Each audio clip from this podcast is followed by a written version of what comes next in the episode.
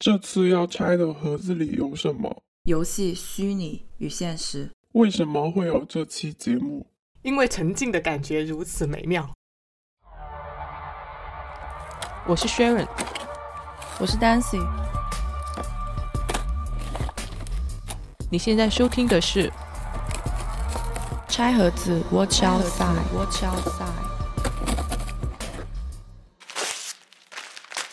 沉浸式这一个东西，在近两年来最火的应该就是剧本杀，所以我们可以先讲一下各自剧本杀或者是相关的一些体验。对，其实我之前有玩了一次一个还原本吧，叫《七咒之瓮》，六个钟左右。我感觉故事本身的那个沉浸度还是挺足的，就它故事本身的立意还不错，然后围绕的是几个离奇失踪的孩子展开的一个故事，然后讲了一个关于原生家庭的故事，可能稍微会有点沉重的一个题材，具体就不透露了。万一有人想要去玩的话，这种知道剧情就不好玩了。但它设置的还挺丰富的。我觉得体验感如果是十分的话，有八分左右。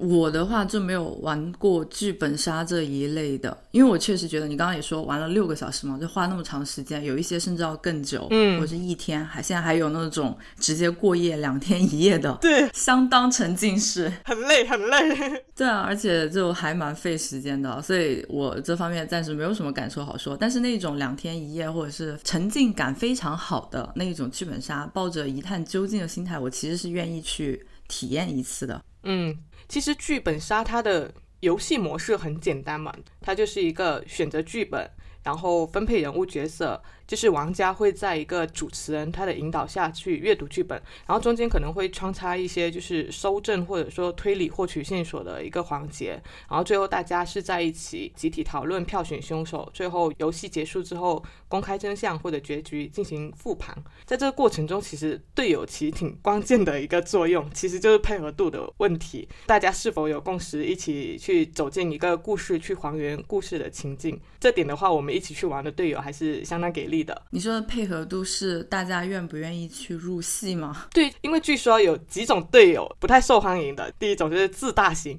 一上来就自认为很聪明，然后就那种表现欲特别强的那种。但可能他说出来的又不未必都是正确的。嗯，另外一种就不是很上心，可能全程都在玩手机啊，或者心不在焉的。嗯，然后还有一种就是粗戏型，就是在这个过程中可能会非常突出剧本的存在。呃，就是破坏体验。嗯，对对对，我们去玩的其实是比较偏桌面剧本杀这种，因为其实没啥场景搭建的，就是我们是在一个类似有点像会议室的一个场所里面去玩的。这种其实就不是那种基于场景的，但是我觉得现在大部分的场景搭建好像还是比较塑料。是因为这一个行业就是起来的很快，然后大家想要赚快钱，也不会花太多的心思放在那个上面。对，所以呃，其实我反而觉得，如果你的场景搭建给我感觉很塑料、很出戏的话，那我不如是大家坐在一起去，从大家的对话、什么各个环节、氛围之类的去进入这个故事，沉浸感可能会更好。嗯，就是比较尬的那一种场景和腐化道，可能还不如没有，是吧？嗯，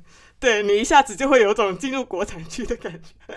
但是，呃，和剧本杀相关的就是密室逃脱，我还是蛮喜欢的。啊，对啊，你你之前是有玩过密室逃脱是吧？体验感怎么样？我玩的不多，但是还可以吧，我觉得。而且，因为我喜欢玩的是恐怖惊悚主题的，啊，我也挺想玩一下这种的。对。但是恐怖主题的密室呢，我身边真的很少朋友敢去玩，所以我真的没有去很多。而且去一次就是你要换装啊，然后又要花那么多时间，就感觉很大件事。我去过的呢，也没有感觉说印象特别的深刻，就觉得嗯还好吧，就是想象中的那个样子。但是我最近有看到上海有一家密室馆，好像很不错，一一个密室品牌吧，叫 Umi Play。嗯它有不同的主题，据说品质非常的好。其中有一个主题叫 Insane，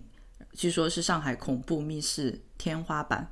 天花板。就大家网评啊，说它之所以好呢，不是纯是因为它有多恐怖、多惊悚，而是因为它的细节、精细程度、氛围感，还有它 NPC 的表演功力都很棒。然后我看到网上它一些 report 说，完了之后如同看了一场身临其境的电影，所以这个让我非常想去体验。就好像你刚刚说的，大家的场景如果是很尬的，就不如没有嘛。但他这个好像就是真的做的非常好的那一种。是这种，如果你真的是剧本、NPC、场景、氛围各个细节都到位了，我觉得沉浸感肯定是要更好的。嗯，所以很想去，但是我还没有找到敢和我一起去的足够的人。会有的，多拉几个。哎，然后插个问题，你印象当中沉浸式概念开始兴起是什么时候？或者说你是什么时候通过什么契机开始真正关注起这个概念的吗？有吗？其实应该挺久了，因为其实幺幺五年的时候，其实我之前是有在做香港迪士尼的项目的，然后就是迪士尼这种就基于主题乐园的推广，他们就很就很强调沉浸这个感觉或者说概念吧，会在他们的一些传播里面去体现。嗯，然后我觉得最近好像沉浸感是成了各大社交媒体上面。存在感还挺强的一个词，对，有些地方我觉得也出现的莫名其妙的，就是这也叫沉浸感，沉浸式化妆啊，对对对，我也想讲这个 ASMR，我感觉更偏 ASMR，对，其实是一个伪概念来的，就是作为一种噱头出现的感觉啊。讲一下沉浸式化妆是什么，有些人可能没怎么关注到，它是你在全程不说话的情况下，然后去。拍摄化妆的整个过程，化妆的时候可能会拍打一些瓶子啊之类的，产生声音。嗯，就是这种，这种这种声音 啊，这种声音，其实产生的就是一些白噪音，然后没有人声干扰，有点像助眠的感觉。对，就算他们说话的话，他们就会用那个，那哎，那个叫什么？就是这样子说话，悄悄话的感觉。还有就是沉浸式穿搭。成绩是烧烤，同理是一些没有人声的，就是穿搭或者烧烤视频这样子。其实就是美妆 ASMR，然后换装 ASMR 更贴切一点。对对对，我也觉得。不过从这种现象其实可以看出，就是沉浸感确实成为了一个在内容包装上面的热词。对的，我印象当中开始关注到沉浸式这一个概念，或者说我唯一比较有印象体验过的相关的项目就是 Sleep No More。它属于沉浸式戏剧嘛？对，应该是一六年吧。一六年它开到上海嘛，然后那年我特地还从广州过来去看一次。而且在那个时候，应该我感觉也是国内沉浸式产业开始风靡的起点吧。像和沉浸式游戏概念强相关的那个爆款的各个娱乐作品，比如说《西部世界》，它好像也是一六年出的。对，Sleep No More 的引进其实是有点启发了国内一系列主打。剧情上的这种沉浸娱乐项目的开发，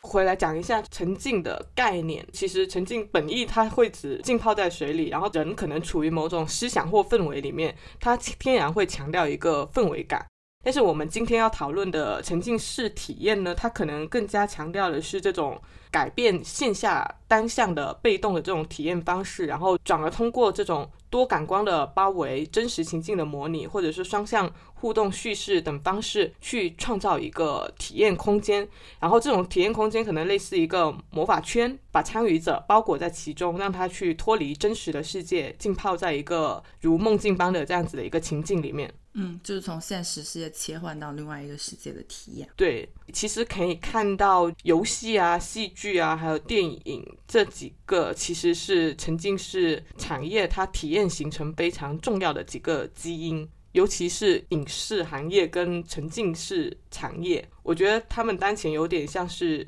双向输血、相互成就的一个关系。嗯，还是拿现在很火的剧本杀来举例，现在很多剧本杀的剧本，它都是从影视啊这一些著名的 IP 改编过来的。啊，对对对，它早期的一个拓荒时期，其实有很多影视人才是它的探路者。然后剧本杀的兴起，其实也是解决了很多影视人才的一个就业问题，特别是去年疫情比较严重的时候，然后也给一这些影视 IP 引新的流量或者关注度。嗯，对，有一个数据是，二零二一年，就今年上半年新注册桌游相关的企业数已经超过了去年全年的，是迎来一个爆发的趋势。其实，二零一八年也是曾经是娱乐非常井喷的一年。那一年的话，其实是文旅融合成为了热词，发改委之类的，他们要求去降低这些景区的门票价格，倒逼这些景区可能去寻求新的一个收入增长点。呃，西塘古镇他们就是做了一个叫“触电新建成”的一个大型沉浸式的一个项目。就是有一些政策相关的出台，也是在某种程度上可能是促进了这这个沉浸式产业的发展。中国的沉浸式产业其实大概是覆盖了十二个细分产业以及三十四种业态。这十二种细分的产业主要有哪些呢？其实有六大类。第一种是这种符合业态型的，大多数是指这种多项沉浸式体验的综合形态。沉浸式世界景区、沉浸式综合体代表作就有迪士尼它出的那个《星球大战：银河边缘》。还有像逃出鬼阵这种，然后还有一类是创意感光类，就是以激发五感互动为核心的一个沉浸式体验，例如我们讲的新媒体艺术展啊、光影夜游之类的这种项目。还有一个是沉浸式实景游戏，这种其实更偏真人互动为特色的一些实景游戏，绝地求生，对吧？对，我觉得密室逃脱好像也可以算在这里面嘛。嗯，对，也可以上。然后还有就是演绎演出的，我们刚刚讲过的《Sleep No More》这种。哎，《Secret Cinema》其实我们之前讲过嘛，因为它其实是比《Sleep No More》更加沉浸的一个游戏吧，但是它知名度可能没有那么高。就是《Sleep No More》，它是观众进去了之后，你可以近距离的观看演员的表演，以以及和演员互动，以及自己选择你想看的故事线嘛。但是它始终还是一个观众的角色。但 Secret Cinema 它是伦敦的一个项目，它是属于你自己变成了这个故事线的一个部分，这样子参与进去的。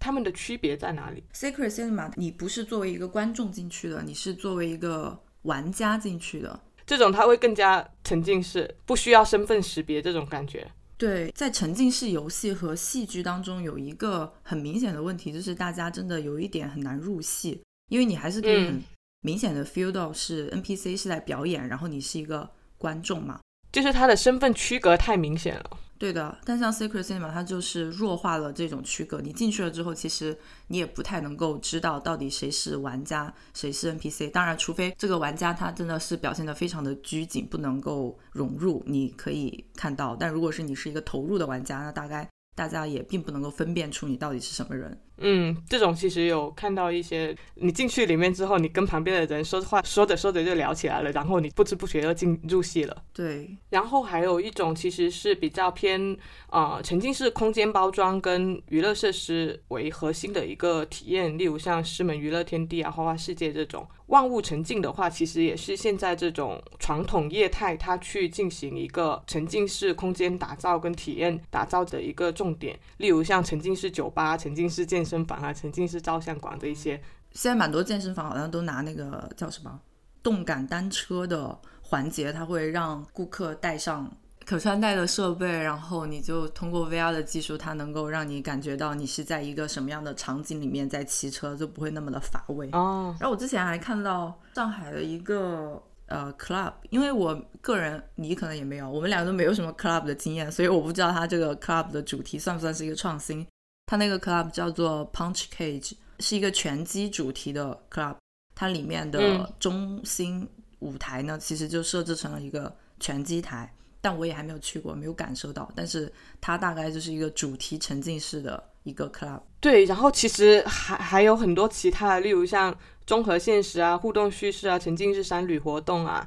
沉浸式休闲放松，沉浸式惊悚挑战，沉浸式教育创作等等，这些其实有点是基于上面几大类下来的一些更小细小的分支，就可能一些是更加主题向的，所以就是万物皆可沉浸式。是的，那其实像我们上面说的沉浸式娱乐，它的。兴起，这这个产业的兴起其实有很多种原因，就可能是市场认可啊、政策推动啊，还有传统商业对于业态的更新或者商业新物种的一些需求，共同推高了这个产业的关注度。然后，其实 Z 世代对于娱乐业态的一个多元需求，我觉得也在一定程度上是促催促了这个娱乐业态的升级。就现在的年轻人更加追求这种个体感、存在感、价值感。所以你觉得沉浸式体验它是可以给参与者带来什么呢？就人类为什么需要沉浸感这种东西呢？我觉得第一个非常明显的原因就是一个逃离现实世界的一个方式嘛，就跟打游戏一样的，就像是一种游戏。嗯，这种的话，我觉得更更加有点像是我们对于故事的需求，就是去体验一个他者经验的感觉，有种第二人生的感觉。还有一种的话，我觉得是因为沉浸式，它可以让人专注在一个不同的情境当中，然后忘记你现在所处的这个真实的情境。这种沉浸式的体验其实可以让你把你的注意力完全的投入到当下的这一个活动上面，然后会产生一个类似于心流这样子的感觉。啊，是。还有一种呢，就是淡忘掉你在现实生活中的顾虑和责任，就是一种逃离的感觉吧。就取而代之的是一种当下的这一种享乐，这种重要感和你的自我的价值感。啊，对。然后其实还有一种是基于你这种他的体验，或者说你在嗯里面可能获得的一些更加沉浸式的感受，他的这个视角所能带来的一个成长吧。啊，对于自我的一些探索，对自我的探索跟成长，就可能你在这个过程中更加了解自己。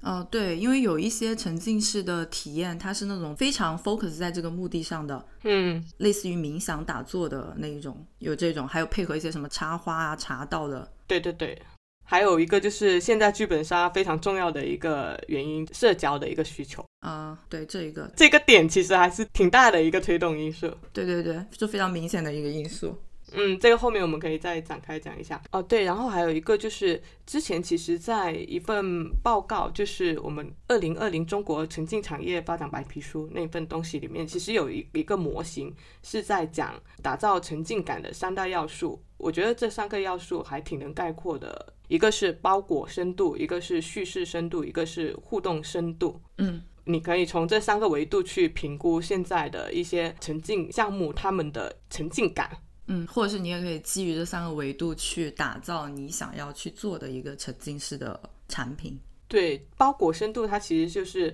呃，从你感受到现实世界，它是最浅层的模式。例如像这种沉浸式商场，它可能就还是停留在现实世界。深一点的感光就是一个全感光这样子的一个沉浸模式，然后叙事深度它其实是从你没有故事到你看故事，到你参与故事，到你主导故事，然后最深层次的可能就是进入现实，用故事进入到现实这种感觉，然后层层递进的，嗯，然后互动深度它是从最简单的一个装置的触碰延伸到。眼神的交流，到肢体的接触，再到最深层的角色扮演，这样一个过程。你刚刚在说的时候，我就想到，因为刚刚我们不是也说了，现在的沉浸式游戏和戏剧就是很难入戏嘛，然后也举了那个 Secret Cinema 的例子，它可能是现在我们所接触到的，然后也已经商业化的这种沉浸式游戏里面，在这三个维度上面做的最深的一个项目了。嗯，但是我想象一下，因为。就拿国内的剧本杀来说，他们的背景都是放在民国时期或者是古风这种场景，就是和现实世界非常不一样的这种场景。嗯，对对对对，明显的感受到我是进入到了另外一个场景。我现在开始玩游戏了，就是有这样的一个分割点的东西。然后刚刚不是说到了，呃，叙事深度里面最。深的一个其实是现实与叙事无边界的层次嘛，就是你并不知道现在发生的是真实的，还是你在产品的体验当中的。对，就是你完全已经打破了现实跟你那个故事里面的那个界限。对，刚刚开始想象了一下，如果我现在参加了一个游戏，入场的过程它并不能够让我 feel 到我已经入场了，而是我在一个真实世界的场景，比如说我在线上提前设定好了，我今天要参加这个沉浸式游戏。正常开启我一天的生活，在我今天的 to do list 某个 moment 开始和我讲话的人，可能已经是 NPC 了，就是突然之间进入黑镜的世界那种感觉。对，如果是这样的话，就是完美。但是，哎，这个难度是巨大的。是的。它这个场景要扩张到全部周边所有的环境，对，可能要把这个店面的服务员、那个快递员什么的全部都纳入自己的 NPC。它这个游戏要充分进入整个你的现实生活世界。对，所以这种的话，就真的只能够在像最近很火的元宇宙的概念里面才可以实现吧。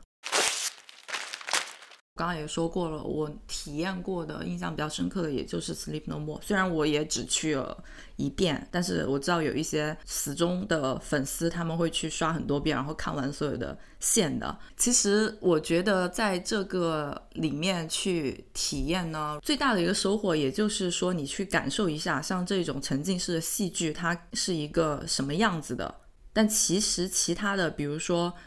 从故事来说，我要去了解到所有的故事线，以及看完所有的演员的表演的话，其实我去一次肯定是不够的，我是要去多次，我才可以看完不同的故事线。第二个是互动的话，互动呢，就是真的看你的运气，不是每一个故事线它都会有演员有互动的这一个部分，嗯，只是某某几条故事线里面的某一个 moment，这个演员会选一个观众和他互动，就是这个几率是很小的。就是一 v 一的这种互动，其实几率是比较小的。对，其实它这种沉浸式戏剧跟我们平时看的戏剧，它最大的不同就是它是没有任何舞台或者观众席的。对，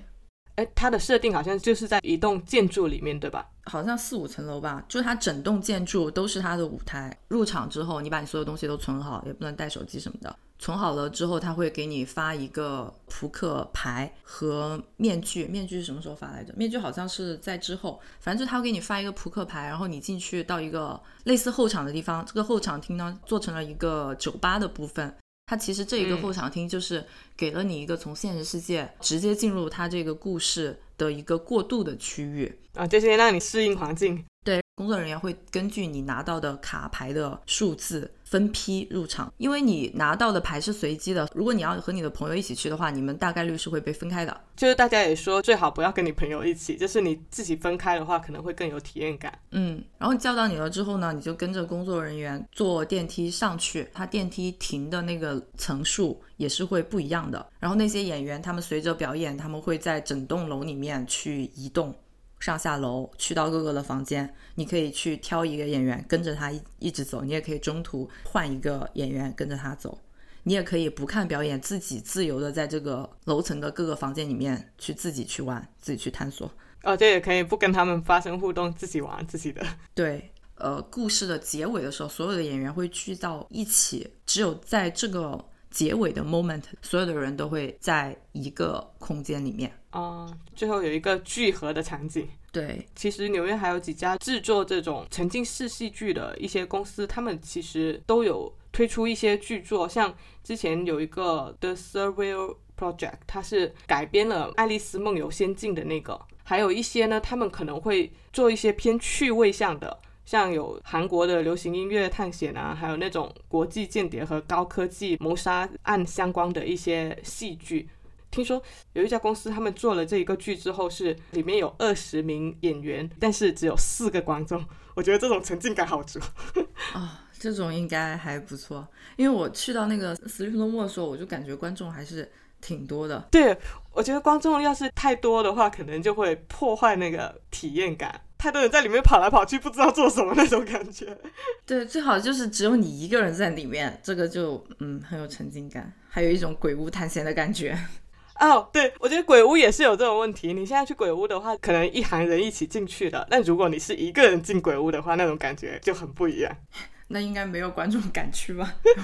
就算是分批次进，或者是一次进一一大群人，都已经有很多人不敢去了。这就是我现在的痛点，你知道吗？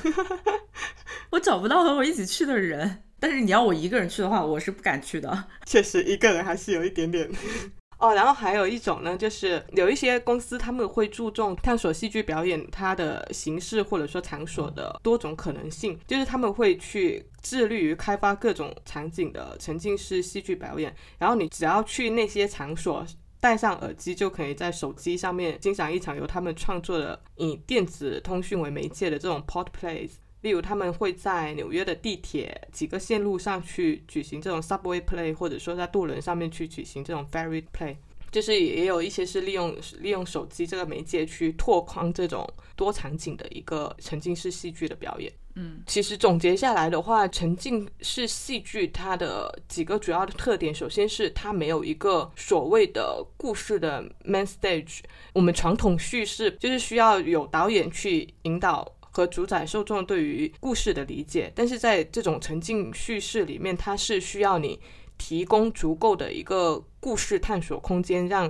观众可以更加自由的去探索，这才是制作者可能需要更加去考虑的事情。嗯，我在这里的话，突然想起一个事情，就是在这个观众探索的过程当中，其实还是需要一些引导，就是给他们一些指引。起码是在做选择题，而不是在做一个填空题，进去一片空白。对，好像无头苍蝇。对他其实这种留白，他已经是想要鼓励观众去发挥这种主动体验的主观能动性，但是。这个度在里面需要怎么去设置或者说引导，还是一个挺大的问题。然后第三点呢，就是沉浸式氛围的建立，可能需要更加逼真的一个空间设计，还有充分的一个立体音效去提供这种多重感官体验。这一个是沉浸感打造的一个前提吧。充分的调动受众的一个全部的感官，去建立起这种所谓的情感共鸣也好啊，进入沉浸式感受也好，然后。呃，最大化的引领观众去挖掘对于故事线本身的理解。嗯，就从这个维度以及我们刚刚说的沉浸式的那三个三个深度来说的话，我可以返回说一下《Sleep No More》，我觉得它在这一个场景上面肯定是做的非常好的，非常的沉浸，但是在故事和互动上面，我觉得也没有还没有很深，因为互动就像我刚刚说的，其实它很看几率的嘛。然后观众其实相对来说也是有一点多，然后。这一个故事线的话，也是刚刚说到的，就是因为大部分人进去了之后，他随机的丢到某一个楼层，然后也不知道应该往哪里走，会有一点混乱。我不能够有一个全局观，所以不能够很好的 get 到这个故事的主线。其实我也是在去之前重温了一遍这本书之后我再去的，不然你完全不知道这个故事是讲了什么。嗯，所以说其实。呃，演员的演技应该在其中也是发挥了挺大的一个引领作用，因为其实我觉得第四个特点，我觉得是对于沉浸式故事内容本身的一个演绎，就只有演员你本身发挥出了你角色的感染力，才能够最大化的去去调动观众的情绪，然后让这种沉浸式剧情更加。成立，但其实我觉得演员从演员这个层面来讲，我觉得他们的表演的技巧可能会跟传统的这种舞台戏剧会有挺大的不一样，因为我们平常的这种正常的舞台空间它被打破了。传统的话，我们在一个戏剧的舞台上面表演，有演员他可能需要发挥很大的能量，让全场的坐在最后排的观众他也能够感受到他这种能量。但是现在这种就是比较近身的表演，它的能量消耗可能会减少。就是因为它跟观众的距离拉近了，但同时也因为失去了等于说是第四堵墙，它对于构建故事空间这本身的保护，呃，演员他本身的一个能量稳定性其实也会减弱，就是他容易被进去的那些观众所影响。所以传统戏剧他们可能会更多的训练演员怎么去更大的放大自身的能量，但是在沉浸式戏剧里面，可能演员需要面临的更大的挑战是这种互动的挑战。就你需要加入很多跟角色情节相关的一些即兴表演，然后在里面去保持自身的一个稳定性跟独立性。嗯，在沉浸式表演当中，演员需要更多的 focus 在自己的这个角色上，不能出戏。对，我觉得还有一个是你刚刚说到演员的能量的这一个问题嘛，但是其实我觉得在沉浸式里面，他这个能量其实并没有被减弱，正是因为非常的近距离，所以他的表演需要更加的。细节和精致，你在传统的舞台可能一个比较微妙的表情或者动作，观众会 miss 掉，但是在沉浸式里面，他会看得非常的清楚。嗯，这也是就是近身表演，它也同时也放大了对你整个表演细节的考究。那也有看到一个品牌有利用这种沉浸式戏剧的方式去做一个品牌营销的，这个营销案例有一个。背景就是它其实是两个集团之间长达二十年的一个商标争夺战，国际商标争端权里面领域里面很知名的一个案件——哈瓦那俱乐部商标战。然后它是发生在法国。宝乐利家集团跟美国的百加德集团之间的一个斗争，也可以说是古巴跟美国之间的一个博弈。啊，商标战的具体细节就不在这里展开。那是为了就是在这里商标战里面为自己的品牌证明，美国的百加德集团他就发起了一波营销攻势。他是聘请了一个古巴裔美国剧作家，他是写了一部有一个多小时的沉浸式戏剧，然后在美国纽约各个地方去演出。然后这部戏剧讲的故事。呢，其实就是跟他这这场商标战可能有点关系。他讲的是一个家族如何在古巴革命里面失去自己的公司，然后被迫流亡，将自己的朗姆酒配方从古巴带走的。观众他们进入之后，可能就会被分成几个小组，然后根据分配到的不同钥匙的颜色，就有点像你刚刚说的一些流程引导，然后让他们跟随各自的主线演员去别墅里面穿行。嗯，除了观赏演出以外，现场可能还会提供一些比较地道的这种哈瓦那鸡尾酒啊、古巴雪茄，就跟他们的产品相关的一些一些体验。这种方式呢，它其实是品牌故事一个挺充分的。沉浸式参与跟体验，因为它是触发肢体互动的，其实是可以产生一定的品牌记忆跟情感共鸣的，而且是比较深刻的。不足的地方在于它的参与人数可能还是比较有限的，这种制作成本很高。这种营销方式，它可能更直接的作用性在于它的话题度，就可以在社交媒体上面去去炒作一般。嗯，而且因为它这一个剧本其实是和它的品牌本身相关的，而不是说重新创作了一个和它不相关的故事，然后把它的产品植入进去。后面这种选择的话就会比较生硬一点。嗯，因为现在不是剧本杀很火嘛，所以有很多品牌营销也开始引入这一个元素嘛，但是。就会存在着就刚刚说的那个问题，很多他就是拿一个别的剧本，或者是重新创造一个剧本，然后把自己的品牌和产品植入进去，就是现代品牌的植入在现在的剧本杀里面会显得比较的突兀，而且它的吸引度可能也还是不太高，和品牌本身的关联性比较小。之前看到。今年六月的时候，飞猪它有做了一个“我想出去玩川渝站”的活动，是在长江游轮上面，嗯，做了一个民国背景的剧本杀。其实它这一个场景已经算是比较独立的了，因为它就是放在了一个游轮上面嘛。你上了船之后，你就是进入了这个游戏。但是因为它还是一个民国的剧本，所以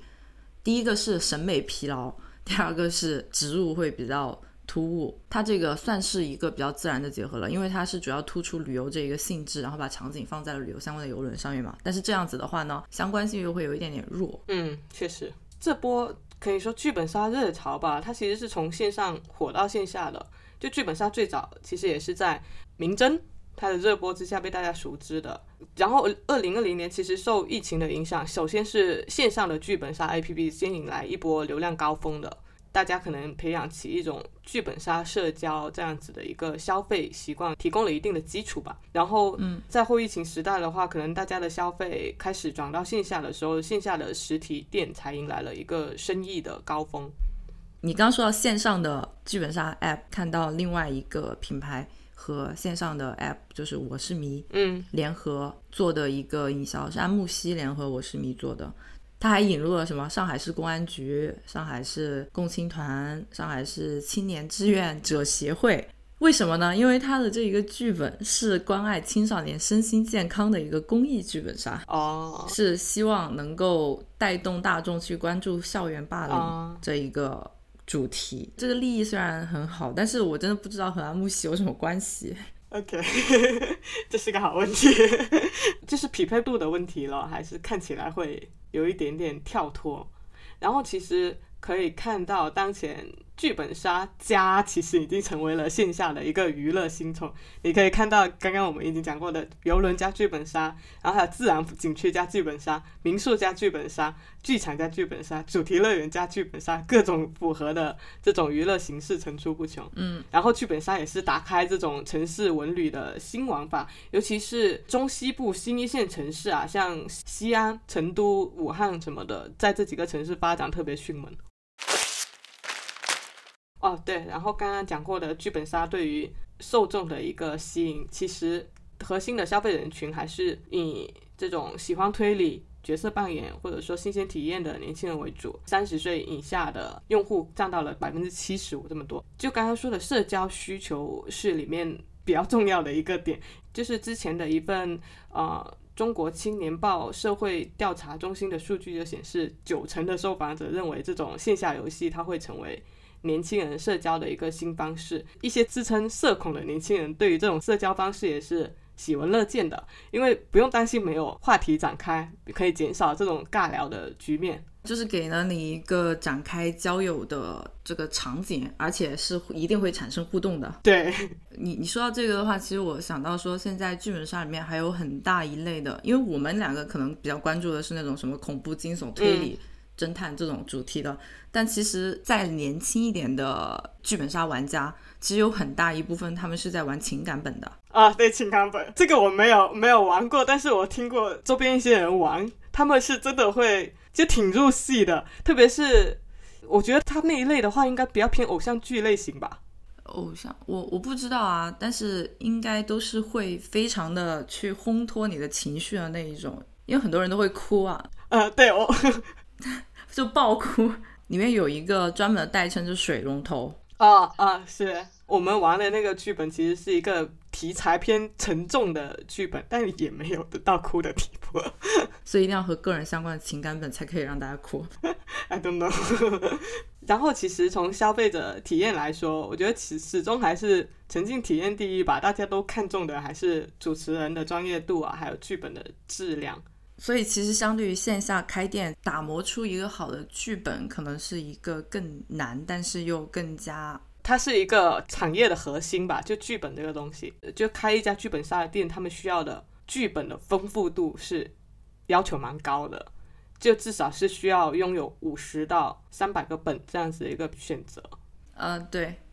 但是说到线下的运营呢，其实现在大部分的这种商户他们。在运营剧本杀这种店的时候，它还是会更偏向于一个多种室内娱乐业态结合的，像剧本杀可能会跟桌游啊、密室这些去结合。但目前还是单店运营比较多吧，好像还比较少出现这种规模化能够连锁运营的这种。但是很多人都看这个行业可能一下子风靡起来了，然后纷纷投入进去。因为刚开始觉得就是剧本跟房间跟 DM 的事情，但是刚开始可能进去的时候觉得它是一个比较暴利的行业，但是你后期持续的一个运营的投入、资金的投入跟人员的投入也是挺大的。它属于那种后期可能越做会越累的生意，你的剧本是需要不断的去更新的。而且它现在是处于一个灰色地带嘛。还没有什么相关的监管，所以现在属于一个你你想赚快钱，maybe 也是可以赚的时机。但越往后期发展的话，这样的机会就越来越难说了。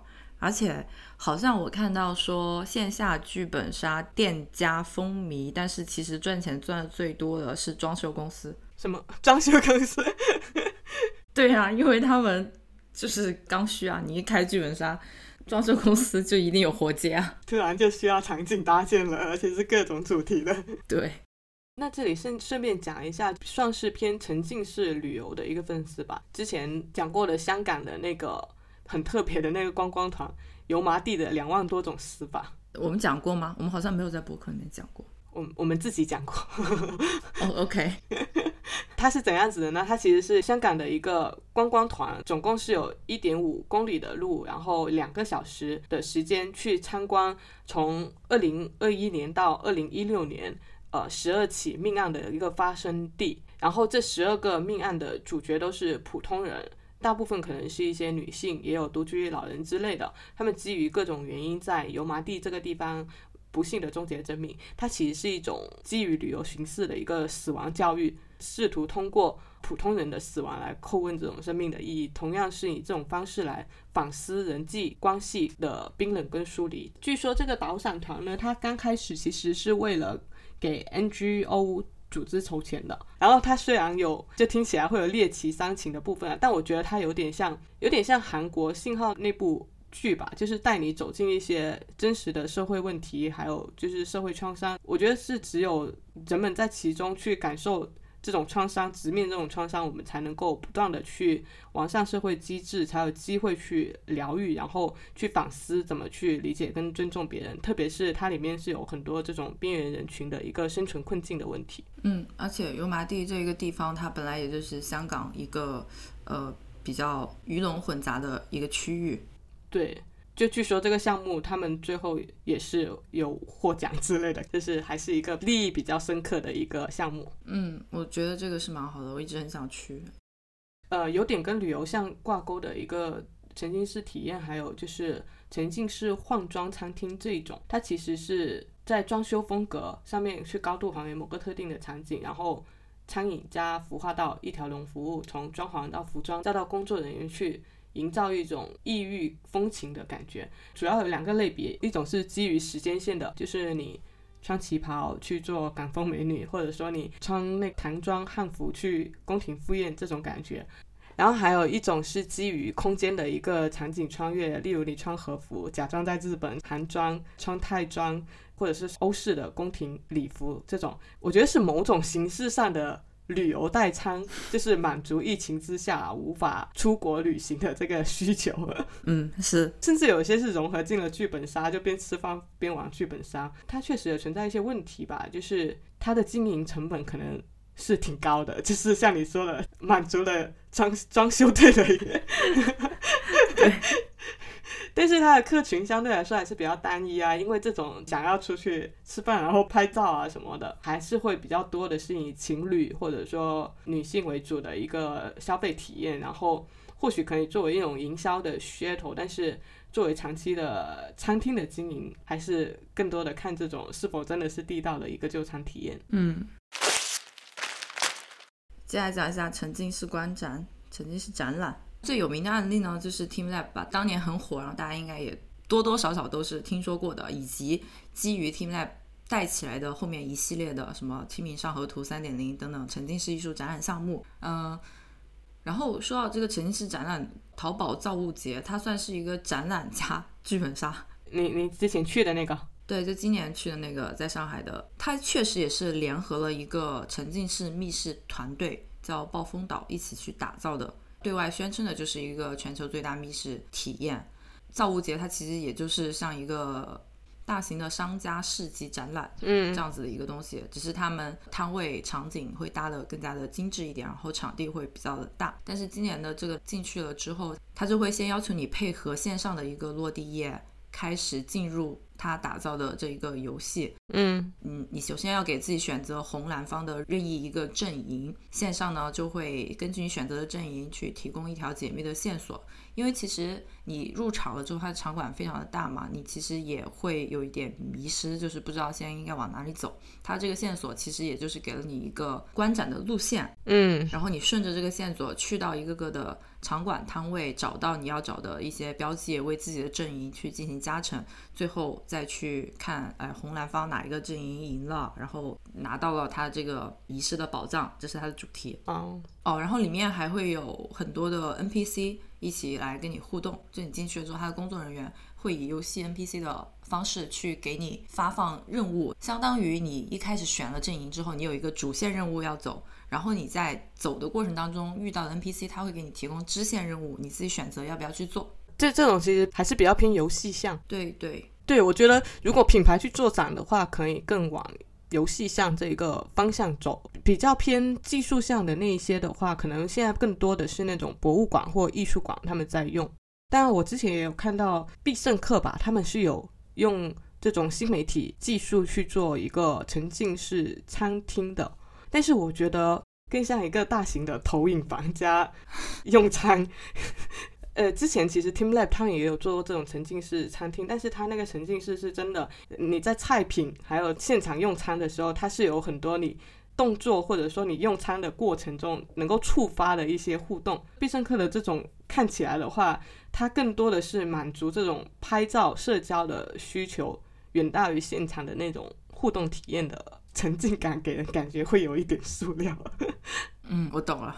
就是你去玩了之后，可能会有一点被欺骗的感觉，就只是给你加了一个投影，对吧？对，就是有人吐槽这种类型的体验就更像一个投影房，所以我觉得这种比较沉浸式的这些艺术展览，它的交互性要求还是蛮高的。它首先是在听觉跟视觉的包裹性上面已经很强了，但是如果你少了这种能够通过你的互动来触发的一些东西的话，它看起来就会更偏一个投影效果。如果你只是布置了一个场景，那它其实在故事和互动上面它都是缺失的嘛。所以从我们刚刚总结的那三个维度来说，它就只有一个维度达到了，而且这个维度可能还做的比较塑料，所以感觉就会很差。对，而且其实你看像 TeamLab，他们虽然说。视觉上面做的震撼的，但其实它背后还是有一套对于自然、对于技术、对于社会，就是人类共生关系的这样一套哲学观或者世界观在支撑的。它不是很表面的一个声光电的一个展示。它还是需要这种底层的东西。还是要有内容在探讨的。那最后再说一下，除了这些之外，有什么其他的一些沉浸式内容吗？我想讲一个沉浸式音效剧，就音频的。我发现也有这个类别，就是应该是去年了吧，在纽约雀贝卡电影节他们展演的时候，有一部纯音频体验的剧作。观众他是在指定的时间连接到一个应用程序，然后在官方建议的环境里面去戴上耳机，就可以进入三段由声音创造的一个体验里面。它是一个三部曲，然后每个故事都会设置在不同的场景里面。官方也是建议你去找一个类似的。环境，例如第一集，观众他们可能是自己置身在一个公园的长椅上，然后第二集是在汽车里，第三集可能就是在他们家里自己的房间。这个剧的题材是一部偏惊悚跟悬疑向的一个剧，然后它整个故事大概。持续是三个小时，但是其实每个小时只有二十分钟的体验时间，完成之后有四十分钟的时间是留给玩家去消化内容以及为下一场去做准备的，例如是切换场景啊之类的。嗯，据说它的音效是做的很逼真的，让你戴上耳机闭上眼就有那种身临其境的感觉。特别是他剧中的人物跟你说话的时候，是有模拟出那种有人在你耳边说悄悄话的感觉，会让你头皮发麻。而且睁开眼睛之后，还会感觉到有人在监视自己，跟自己说话。就虽然他的三部剧里面体验的角色不同，但是他利用平行时空的这种情节来串联起片段发生的不同地点的几个主要的情节。然后他互动感好像也是挺充足的，就是他会在里面的一些片段内容的安排，一遍一遍的循环，让你去试图改变故事的一个结局。也有一些话语的线索会最后帮你复盘整个过程。而且是一个比较开放式的一个结局，就最后你可以通过重启去完成整个故事的闭环。然后主要是参与门槛很低，就你只需要一个耳机跟环境就可以参与，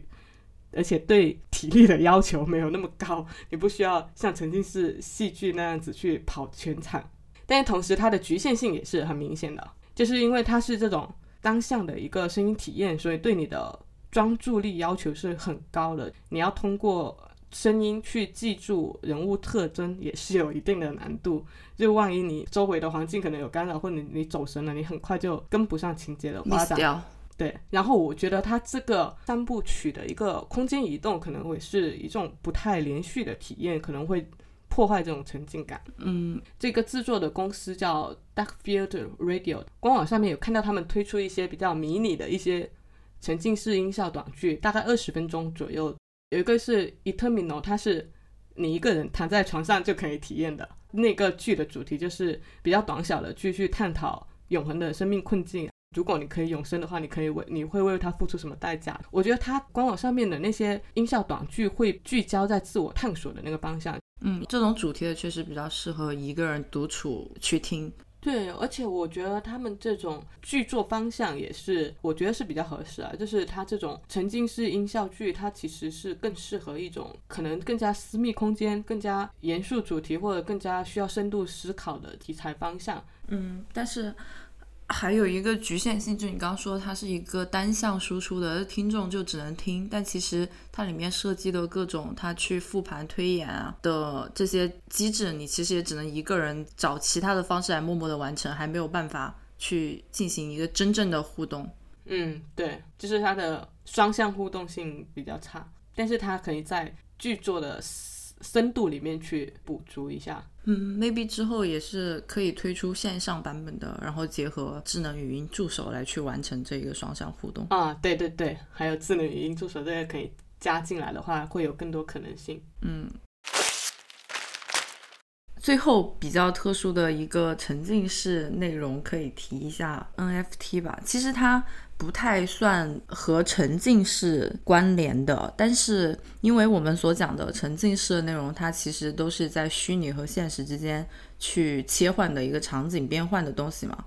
这个 NFT 它其实更多的是涉及到虚拟与现实的主题。今年 NFT 也是非常的红，加上和 NFT 后来相关的元宇宙的概念也是非常的红，我们就不展开这两个概念的解释了，也有非常多的。播客和音频节目深度而全面的讲过主要讲一下和它相关的一些作品和案例。NFT 它首先火起来的话，还是在艺术市场。国内比较有名的就是蔡国强的首个 NFT 作品《瞬间的永恒》，一百零一个火药化的引爆，是以二百五十万美元成交的。最近的一个案例是十月九号，在苏富比的秋季拍卖会上，王家卫的首个 NFT 电影《花样年华》一刹那以四百二十八点四港元完成交易。这一个作品是《花样年华》在一九九九年二月十三号开机当天拍摄的一个片段，就是张曼玉和梁朝伟拍摄的第一天这样的一个片段。哇，王家卫究竟还有多少产货？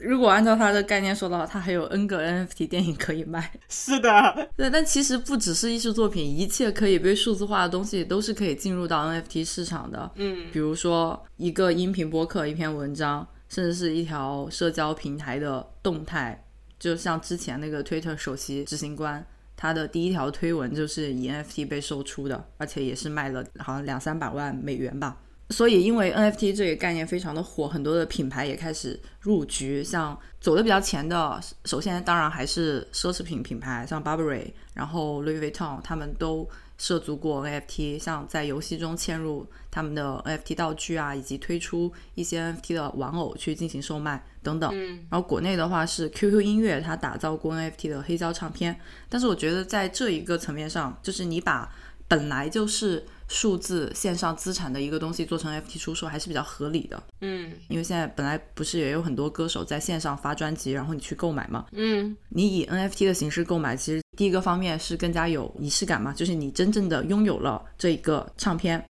第二个的话是可以保护版权嘛。嗯然后我看到比较有意思的一个案例是，有一个从清华美院毕业的设计师叫黄河山，他的微博、小红书名字都叫黄河山，然后是黄河山的拼音缩写 H H S。呃，他创作出一个概念叫做突利富虚拟房地产，一个虚拟地产项目。他的微博、小红书上可以看到他的一些作品链接，他其实就是用建模出来一个房子，它这个房子的画面风格都非常的统一，都是一种比较赛博朋克感的、比较复古戏谑的这种复古的风格。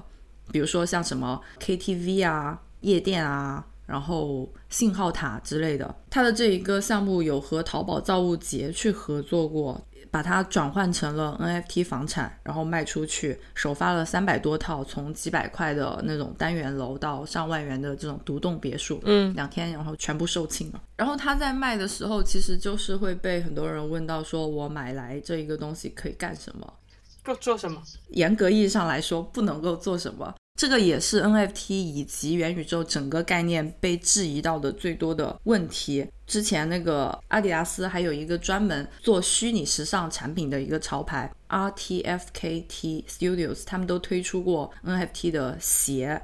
和嗯玩具或者是服饰。都卖的非常的贵，但是都卖的非常的快。很多人会质疑说，我买这些 NFT 的虚拟的东西究竟有什么用？因为现在去炒作像 Metaverse 和 NFT 这些今年非常火的虚拟概念的人，可能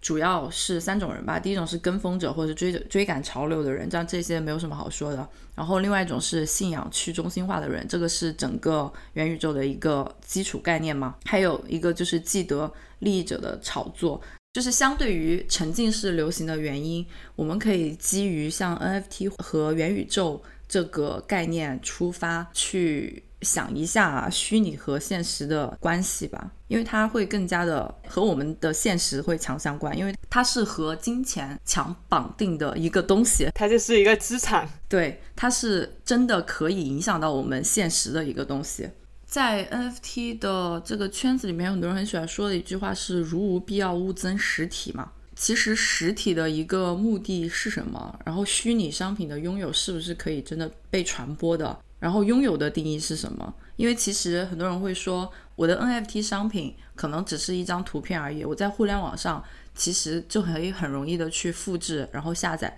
保存。我也可以说我拥有了这样一件东西，但是 NFT 的信仰者会说，只有我拥有它的这一个凭证，我才是真正的拥有了它。嗯还比如说刚刚说到那个数字时尚潮牌，它之所以火爆，就是在大众眼中开始出圈，是因为特斯拉的那个马斯克，他穿着从他的品牌购买的一双虚拟球鞋，出席了2020年 Met Gala 的一张照片。呃，他这张照片当然是后期处理合成的，嗯，但是他讲要穿的这一张照片呢，也确实是马斯克他买了出来的。嗯，之前大家经常开玩笑说，拍过照之后，一件新衣服的使命就完成了。嗯所以就是一件衣服或是一个什么东西，我拥有到底是如何的拥有？是我的衣柜里一直有这件衣服，还是我拥有这一件衣服的仿品，还是我有穿过这件衣服的照片，还是我有过这样一件衣服，但是没有任何人知道？那沉浸的定义又是什么？呃，因为我们之前刚刚一直在说沉浸换装餐厅也好，还有其他的沉浸式游戏也好，都是希望从现实世界切换到另外的一个场景上面。沉浸的定义是我真实的去过宇宙呢，还是我感觉我去过？就例如你刚刚说的很多换装餐厅，你是去到那里拍了一张照片，就就认为你消费了这一次沉浸式体验，还是说你真的在里面有那种沉浸感了，才体验到才算是你真正消费的这一次沉浸体验？嗯，就为什么这些沉浸式的产业会这么的火？其实也是因为全球消费者的消费习惯也由一个购买商品转向购买体体验验吧。嗯就大家对大家不在于执着拥有多少件物品，而是更加看重经历了嗯怎样的一个体验本身。就各种沉浸式的产品和这一个大火的 NFT 产品，它们其实有相同点和不同点。相同点就是它们都是用一个虚拟的产品代替了实体，或者是用一个虚拟的体验代替了一个实际的体验。嗯就是用虚拟代替现实，但是它的不同就正好是很多人消费观的两个反面。沉浸式的产品是注重的体验，我如何购买了这个产品，就我看了这个戏剧嘛，我只是体验了一下，然后我去换装餐厅，我是体验了这样的一个感觉。嗯，但是 NFT 它注重的是结果，我买了一个什么，是我要拥有它。对我要真正的拥有这样的一个东西。嗯，一个是虚拟资产，它就只是在跟你的交互过程中你拥有它；另外一个呢是觉得我要真实的拥有这个虚拟资产，才算是我拥有了它。嗯我觉得沉浸式体验它里面也有涉及到这种我体验该如何定价的问题。这一个所谓的沉浸感，你真正的沉浸感，它其实里面会有不同的维度。你的体验感的深浅能不能作为定价的标准，还是说这个东西就完全从商家出发做一个粗暴的统一的定价？对于虚拟资产的拥有，我是需要以我的感受为主呢，还是？有没有一个非常具象的结果？因为像 NFT 这种，它就是有一个比较具象的东西，但是像成像体验，它是完全是一个很主观的感受。诶，但是我觉得正好相反哎，其实 NFT 的定价就更加的，就怎么说呢？没有一个标准，就是你不能够把他们的这个产品和它的这个售价对等起来，就是一个虚拟的球鞋。几千或者是几万美元，你觉得这是一个合理的定价吗？啊，对对对，那确实也是。它更多的就是像炒币一样的一个概念。但是会不会是因为它现在只是刚起来的一个阶段，所以是这样子呢？呃，I don't know，很难说吧，因为那个比特币也已经出来十几年了。但是像体验沉浸式产品的体验，因为它其实还是和一些现实的成本相挂钩的，所以我觉得它反而嗯有一个定价的 benchmark 在那里。啊，对，它是有基于你整套场景的打造，你的故事是从哪里来的，版权的问题，然后还有整个非常非常具体的一些成经营本成本对，来定价的。如果要让大家去选的话，肯定是说在未来虚拟的线上的这些东西，就元宇宙也好，沉浸式的产品也好，和现实能够有一个比较完美的融入或者是平衡，是最理想的一个结果。但是如果抛开这一个中立的态度，让你去选的话，你会选一个百分之百的现实世界，还是一个百分之百的虚拟世界？百分之百的虚拟世界就是类似于头号玩家的绿洲的那一种，这需要退出机制。它没有退出机制啊，它基本上就是。就是大家除了去维持生命体征之外的所有时间都是在线上。我觉得这种还是，嗯，它还是只能是作为一个游戏体验，它不能完全替代你真实的生活。嗯，但如果它当然只是一个理想状态啊，如果能够完全和现实世界分割的话，一个百分之百的虚拟世界会不会更加的怎么说理想呢？因为在现实生活中，你会可能有一些与生俱来的优势，让你所谓的赢在起点，比如说嗯，外貌啊，或者是身材呀、就是类似这样的一些客观属性。但是在虚拟世界当中，这些客观属性是可以按照你自己的想法来更改的嘛？自己捏脸是吧？所以美貌和身材它就不再是稀缺资源了。那同时对应的对个体主观属性的要求就会更高，然后权重会更重。还有一些嗯，更重要的客观属性，比如说人种啊这种，就是这些都已经完全不太重要了。如果可以的话，那这些嗯属性也应该没有什么高下之分。其实越来越呃网络化，越来越虚拟化，把你人作为实体的那部分高度给模糊化了，就那个东西变得不再是非常重要。以前我们我们完全处在一个线下社交的状态的时候，就是你的初印象啊什么的，基本上都是建立在你主观，呃就是你的视觉。听觉各方面的感受，但是现在的话，我们已经变成了一个线上社交，就变成了那个虚拟 ID，它背后说的那些话，他发的东西是什么？嗯，你整个实体的人其实也慢慢的越来越不重要了。呃，真的可以百分之百线上的话，我觉得我会选择百分之百的虚拟世界，而且百分之百的虚拟世界还可以给你一些现实世界无法实现的东西。无法得到的体验。对，你如果你是一个比较追求情绪上的体验和感受的人，那虚拟世界在各个方面都可以完美还原现实的这个技术基础上，那其实就是非常理想的一个世界。但是这个大概率来说，虚拟世界是无法与现实切割的，因为你的肉体要活着嘛。